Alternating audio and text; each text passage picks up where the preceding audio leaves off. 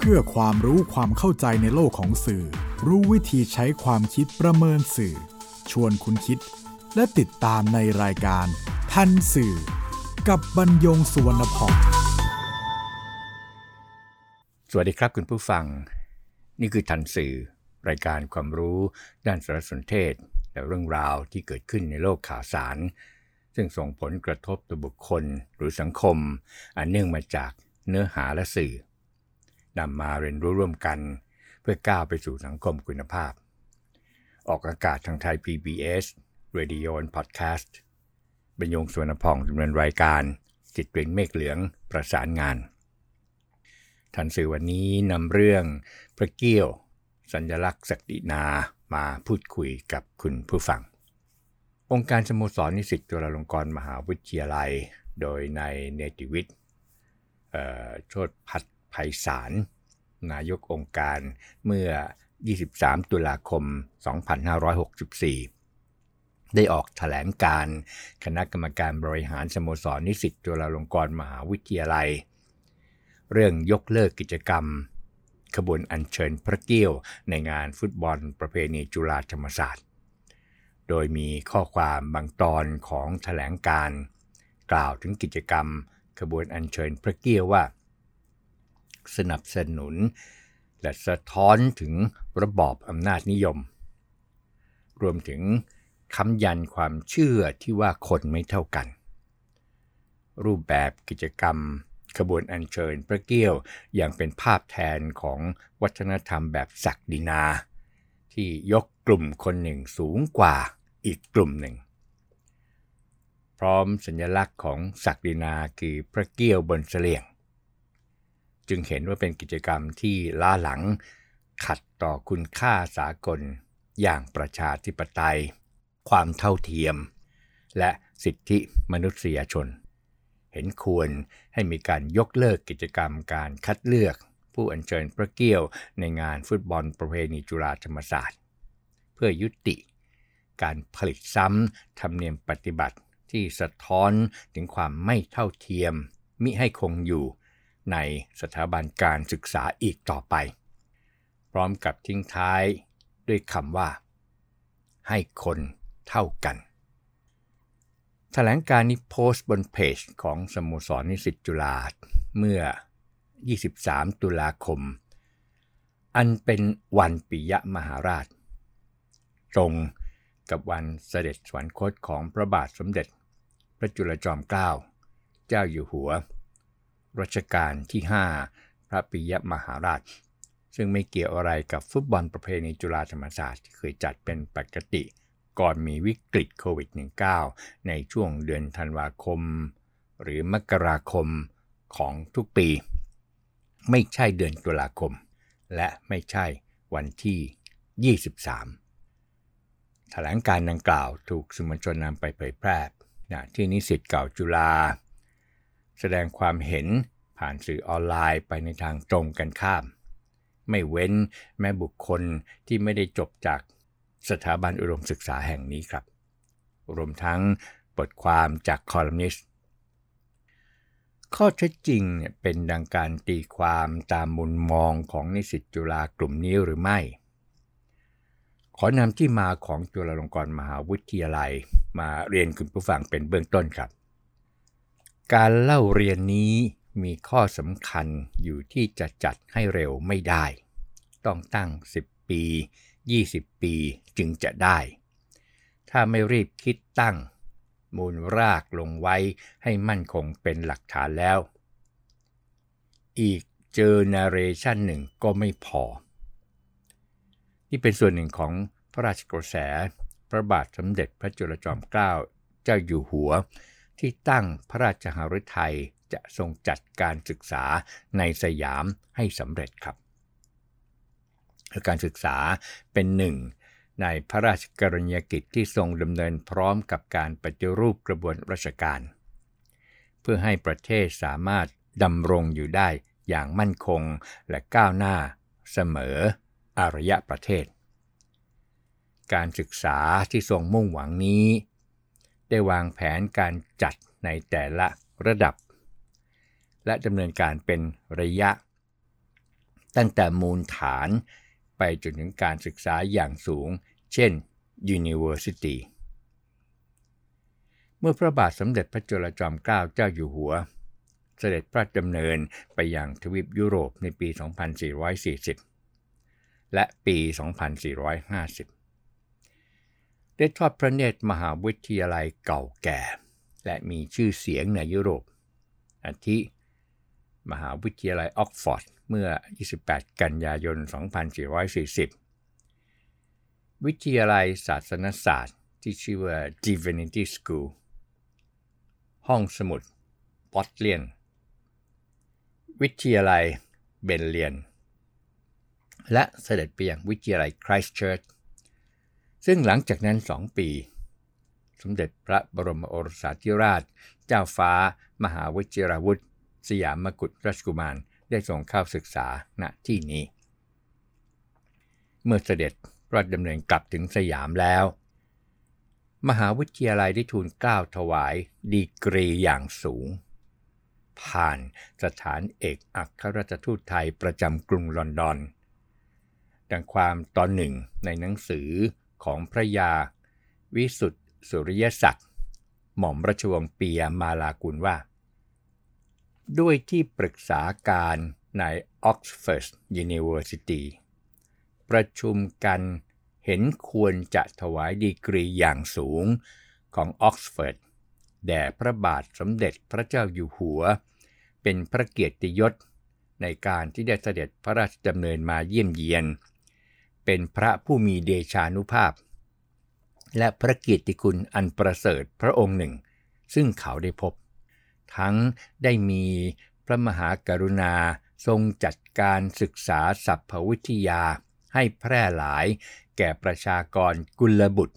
ในพระราชอาณาเขตของพระองค์ให้รุ่งเรืองขึ้น ในการเสด็จพระดำเนินเยอรมนีเมื่อประพาสยุโรปครั้งที่สองปี 2500สัตว์ได้ทอดพระเนตรมหาวิทยาลัยไฮเดนเบิร์กเมื่อ 5 มิถุนายน 2450 มหาวิทยาลัยเคมบริดจ์ก็เป็นอีกแห่งที่ได้เสร็จพระดำเนินเมื่อ 25 มิถุนายน 2450โอกาสนี้มหาวิทยาลัยได้จัดพิธีทุนเกล้าทุนกระหม่อม ถวายปริญญานิติศาสตร์ ดุษฎีบัณฑิตกิตติมศักดิ์ ณ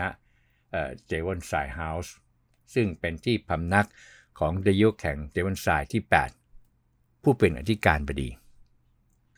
ด้วยพระราชวิสัยทัศน์และพระบรมราชปณิธาน ที่จะให้ประเทศสยามเจริญก้าวหน้าทัดเทียมนานาชาติ การศึกษาจึงเป็นอุปกรณ์สำคัญประการแรก ที่สมเด็จพระปิยมหาราชทรงใช้ในการพัฒนาบ้านเมือง ดังเช่นที่ทรงตั้งโรงเรียนมหาดเล็ก เพื่อสร้างคนเข้ารับราชการ สนองต่อการปฏิรูปที่ทรงจัดขึ้นใหม่ ทรงติดตามผลของมหาดเล็กนักเรียนอยู่เสมอมา ดังที่สมเด็จกลมพยาดำรงราชานุภาพทรงเล่าไว้ในนิทานโบราณคดีว่า สังเกตดูพระเจ้าอยู่หัว เมื่อทอดพระเนตรเห็นมหาดเล็กรายงานที่ไหน ก็ทรงแสดงพระเมตตาปราณี มักทรงทักทายและจัดเรียกใช้สอย ทรงไถ่ถามถึงการงานที่ไปทำเพื่อจะให้มีแก่ใจ เห็นได้ว่าพอพระราชหฤทัยที่ทรงเห็นผลของโรงเรียนมหาดเล็กว่า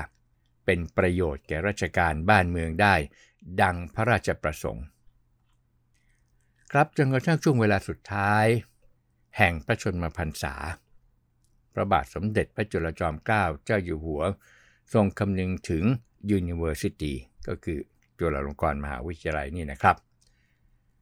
ของสยามที่จะตั้งพระราชาฤทัยทำให้สำเร็จ เจ้าพระยาพระเสด็จสุเรนทราธิบดี หม่อมราชวงศ์เปียมมาลากุล กราบบังคมทูลเรื่องนี้ แด่รัชกาลที่ 6 ความตอนหนึ่งว่า ก่อนเสด็จสวรรคตนั้น ได้ทอดพระเนตรสถานที่ จึงมีพระราชกระแสว่า ที่บริเวณวัดราชบุรณะนั้นไม่กว้างใหญ่เท่าที่ส่งเข้าพระราชหฤทัยไม่ใหญ่พอที่จะเป็นมหาวิทยาลัยในข้างหน้า ที่จะคิดให้เป็นมหาวิทยาลัยนั้น ต้องไปจับที่ ประทุมวัน เพราะพื้นที่กว้างใหญ่ มีทางที่จะเปิดให้กว้างขวางสำหรับการข้างหน้าได้ และที่ไผ่สิงโตก็มีเป็นทุนอยู่แล้ว โปรดเกล้า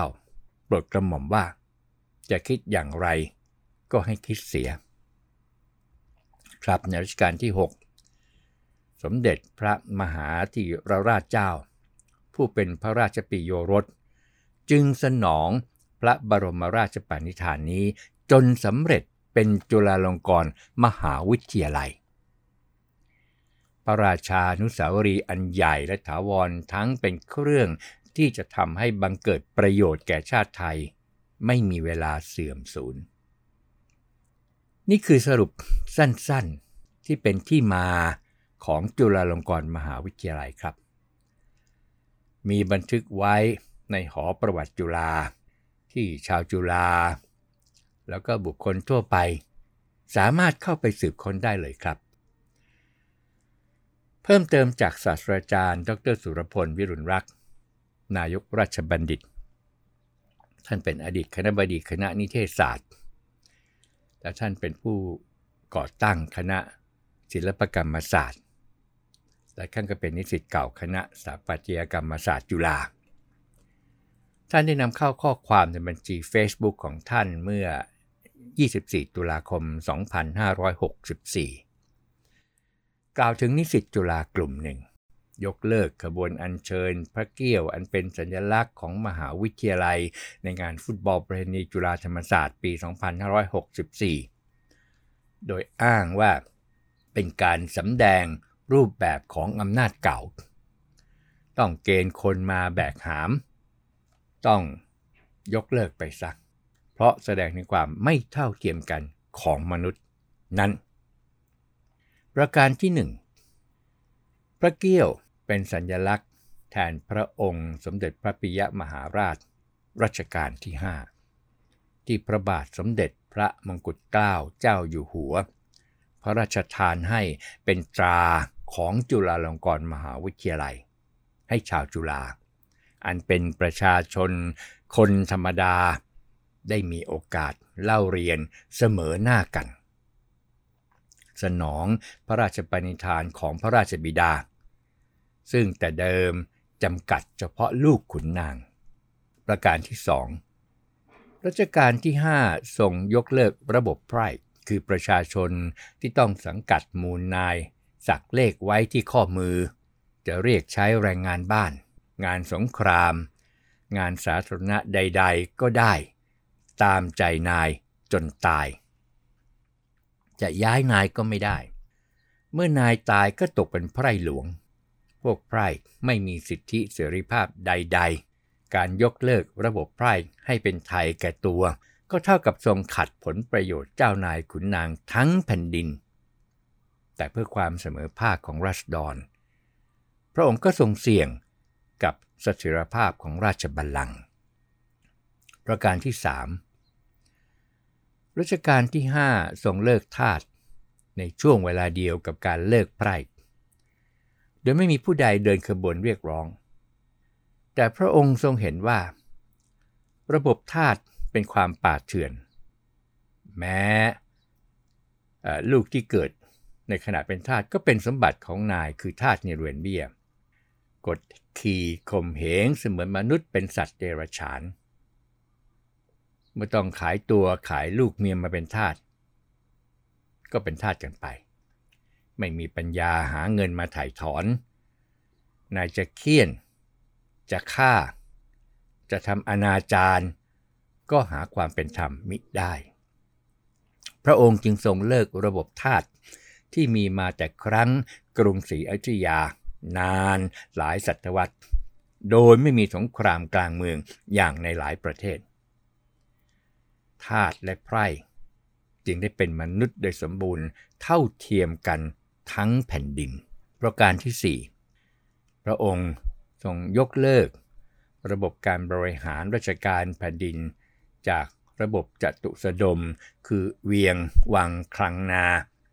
ที่มีมาแต่ครั้งก่อน พระบรมไตรโลกนาถในสมัยกรุงศรีอยุธยาตอนต้น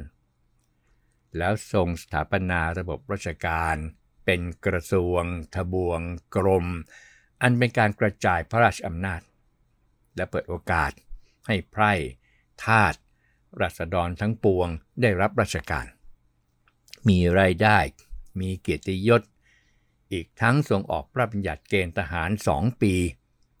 แล้วปลดออกไปทำงานอาชีพมีรายได้ของตน เขาเหล่านี้สามารถสะสมทรัพย์ให้ร่ำรวยมีความมั่นคงในอนาคตได้ เสมอหน้ากัน ประการที่ 5 รัชกาลที่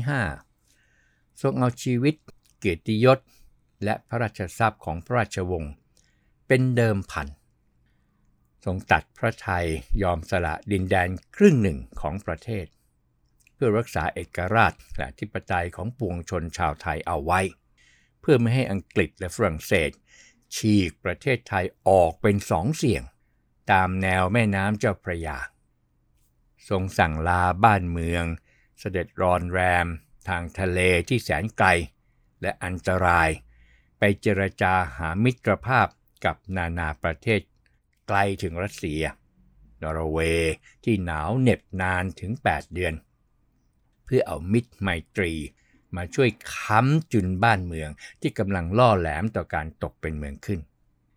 เอกราชมีราคาแพงกว่าลมปราณของพระองค์ที่ทรงวางเป็นเดิมพันเพื่อศักดิ์ศรีแห่งเสรีภาพและเอกราชของคนไทย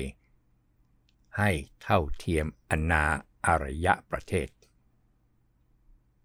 ประการที่ 6 พระราชกรณียกิจที่กล่าวมา อาจมองว่าเป็นหน้าที่ของพระราชาที่ต้องท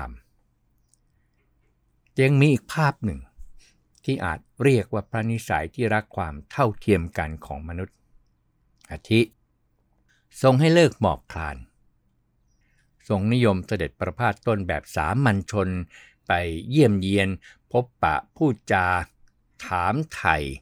สารทุกขสุขดิบกับราษฎรใกล้ไกล และทรงนับไว้เป็นพระสหาย แม้เสด็จไปขึ้นรถราง และถูกนายตั๋วไล่ลงเพราะไม่มีเงินค่าโดยสาร ก็เสด็จลงแต่โดยดีมิได้แสดงพระราชอำนาจแม้แต่น้อย พฤติกรรมเหล่านี้คือจิตวิญญาณของมนุษย์ผู้มีความเท่าเทียมอยู่ในพระกมลสันดาน พระเกี้ยว จึงไม่ใช่สัญลักษณ์แห่งอำนาจเก่า การกดขี่ และความไม่เท่าเทียม แต่พระเกี้ยวเป็นสัญลักษณ์ของความเสมอภาคและเสรีภาพของคนไทย ที่รัชกาลที่ 5 พระราชทานไว้ เมื่อเมืองไทยยังไม่มีประชาธิปไตย พระเกี้ยวจึงเป็นสัญลักษณ์ของอุดมการแห่งการอุทิศชีวิต ต่อสู้แสวงหา เพื่อให้ได้มาซึ่งความเสมอภาค อันเป็นเอกลักษณ์ศักดิ์ศรีของความเป็นมนุษย์ นั่นก็คือที่เรียบเรียง มาจากศาสตราจารย์ ดรสุรพลวิรุณรักษ์ราชบัณฑิต อีกผู้หนึ่งครับที่กล่าวไว้ในบัญชี Facebook เมื่อ 25 ตุลาคม 2564 คือศาสตราจารย์ ดรบวรศักดิ์อุวันโน อดีตคณะบดีคณะนิติศาสตร์ และก็นิสิตเก่า รัฐศาสตร์จุฬาสมัยก่อนนี่นะครับนิติศาสตร์ยังเป็นภาควิชาหนึ่งในคณะรัฐศาสตร์จุฬาอยู่ท่านก็เคยมีตำแหน่งสำคัญด้านกฎหมายของประเทศเนี่ยหลายวาระ ท่านนำเข้าข้อความว่า การออกแถลงการยกเลิกกิจกรรมขบวนอัญเชิญพระเกี้ยว งานฟุตบอลประเพณีจุฬาธรรมศาสตร์ในวันที่ 23 ตุลาคม ทั้งที่ปีนี้ไม่มีการแข่งขันฟุตบอลดังกล่าว แล้วก็มีการประชุมเรื่องนี้มานานก่อนหน้าวันที่ 23 ตุลาคม แถลงการดังกล่าวจึงมีวาระซ่อนเร้นในการใช้วันปิยมหาราช ที่คนไทยระลึกถึงพระบาทสมเด็จพระจุลจอมเกล้าเจ้าอยู่หัว ทำสิ่งที่อารยชนไม่ทำกัน คือดูถูก ดูหมิ่นพระเกี้ยว อันเป็นสัญลักษณ์ในพระมหาราชเจ้าพระองค์นั้นว่า เป็นสัญลักษณ์ของศักดินา พร้อมกับฝากข้อคิดไว้ 3 ประการ กล่าวโดยสรุปดังนี้ครับ 1. ที่อ้างว่ากิจกรรมสนับสนุนแต่สะท้อนถึงระบอบอำนาจนิยมนั้น พระปิยมหาราชทรงมีพระราชปณิธานในการสถาปนาการอุดมศึกษา โดยมีพระดำรัสณโรงเรียนราชกุมารที่อ้างกันเสมอว่า ทั้งจะมีโรงเรียนวิชาอย่างสูงขึ้นไปอีก ซึ่งกำลังคิดจัดอยู่บัดนี้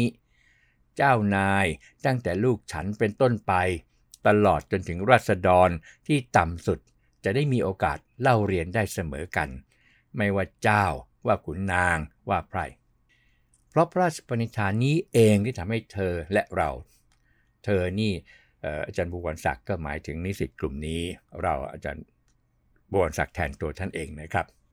เพราะพระราชปณิธานนี้เองที่ทำให้เธอและเราได้เรียนในมหาวิทยาลัยที่ทรงวางรากฐานอย่างเสมอกัน ทรงปฏิรูปการปกครอง การศาลและกฎหมาย เศรษฐกิจและสังคม พื่อสยามประเทศและคนไทยเพียงใด ไม่ได้ทรงทำเพื่อพระองค์เอง 2. ที่อ้างว่าเป็นกิจกรรมค้ำยันความเชื่อว่าคนไม่เท่ากัน เห็นได้ชัดว่าสับสนระหว่างการแบ่งงานกันทำตามหลัก division of labor กับความเสมอภาค การทำหน้าที่นิสิตและหน้าที่นายกสโมสร แต่ก็ยังเป็นนิสิตเสมอกัน ต่างกันตรงที่การมอบหมายให้ทำหน้าที่นายกสโมสร จนกว่าจะพ้นวาระ ถ้าตักกะเธอถูก เธอก็ต้องบอกว่า นิสิตที่เลือกเธอไม่เสมอภาคกับเธอหรอก เพราะเธอเป็นถึงนายกสโมสรนิสิตคนอื่นจะเท่ากับเธอได้อย่างไร 3. การพูดวสัญลักษณ์ของศักดินาคือพระเกี้ยว และขบวนแห่พระเกี้ยว เป็นภาพแทนวัฒนธรรมแบบศักดินานั้น เป็นการใช้เสรีภาพแบบผิดๆ ไปทำร้ายความรู้สึกคนไทยจำนวนมากที่ยังรักและพักดีต่อพระมหาราชเจ้าพระองค์นั้น วัฒนธรรม ประเพณี เป็นวิถีชีวิตของคนในสังคมที่บอกรากและฐานของสังคมนั้น เราและคนไทยมีความภูมิใจในวัฒนธรรมไทย ภาษาไทย กิจกรรมที่เชิญพระเกี้ยวจึงเป็นวัฒนธรรม ประเพณีที่แสดงความกตัญญูรู้คุณต่อพระผู้พระราชทานกำเนิดแก่สถาบันที่เธอและพวกได้เรียนอยู่ในวันนี้ เราภูมิใจทุกครั้งที่เห็นขบวนนี้เหมือนกับคนฝรั่งเศส เหมือนกับคนอิตาเลียนคนสเปนิชที่แห่รูปพระแม่มารี แห่รูปเซนต์ต่างๆ ที่เขานับถือด้วยความศรัทธา เป็นความงดงามของคนที่มีราก มีฐานเป็นที่ตั้ง ครับนี่ก็คือข้อคิด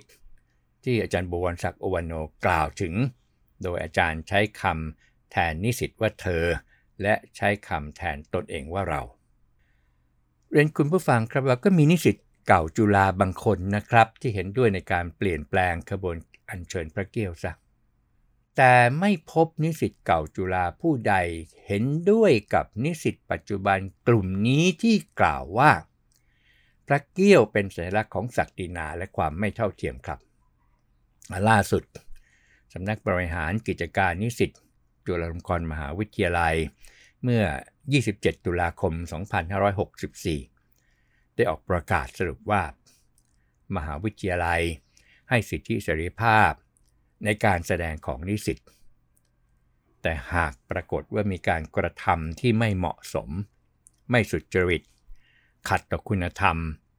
ไม่เคารพต่อความเห็นต่าง หรือความเชื่อ ความเลื่อมใสของผู้อื่น อันเป็นการกระทำที่ขัดต่อกฎหมาย หรือระเบียบของมหาวิทยาลัย จะดำเนินการทางวินัยต่อไป ทั้งหมดที่นำมาเรียนคุณผู้ฟัง เพราะว่าจุฬาไม่ใช่ของใคร ไม่ใช่ของคนกลุ่มใดกลุ่มหนึ่งครับ จุฬาเป็นของทุกคน ลูกหลานสามารถเข้ามาศึกษาที่จุฬาได้ แต่วิธีการก็เหมือนกับสถาบันอุดมศึกษาอื่นๆครับ พบกันใหม่ในทันสื่อไทย PBS Radio and Podcast บรรยงสุนพอง สวัสดีครับ ติดตามรายการทันสื่อได้ทางไทย PBS Podcast เว็บไซต์ thaipbspodcast.com แอปพลิเคชัน Thai PBS Podcast และ YouTube Channel Thai PBS Podcast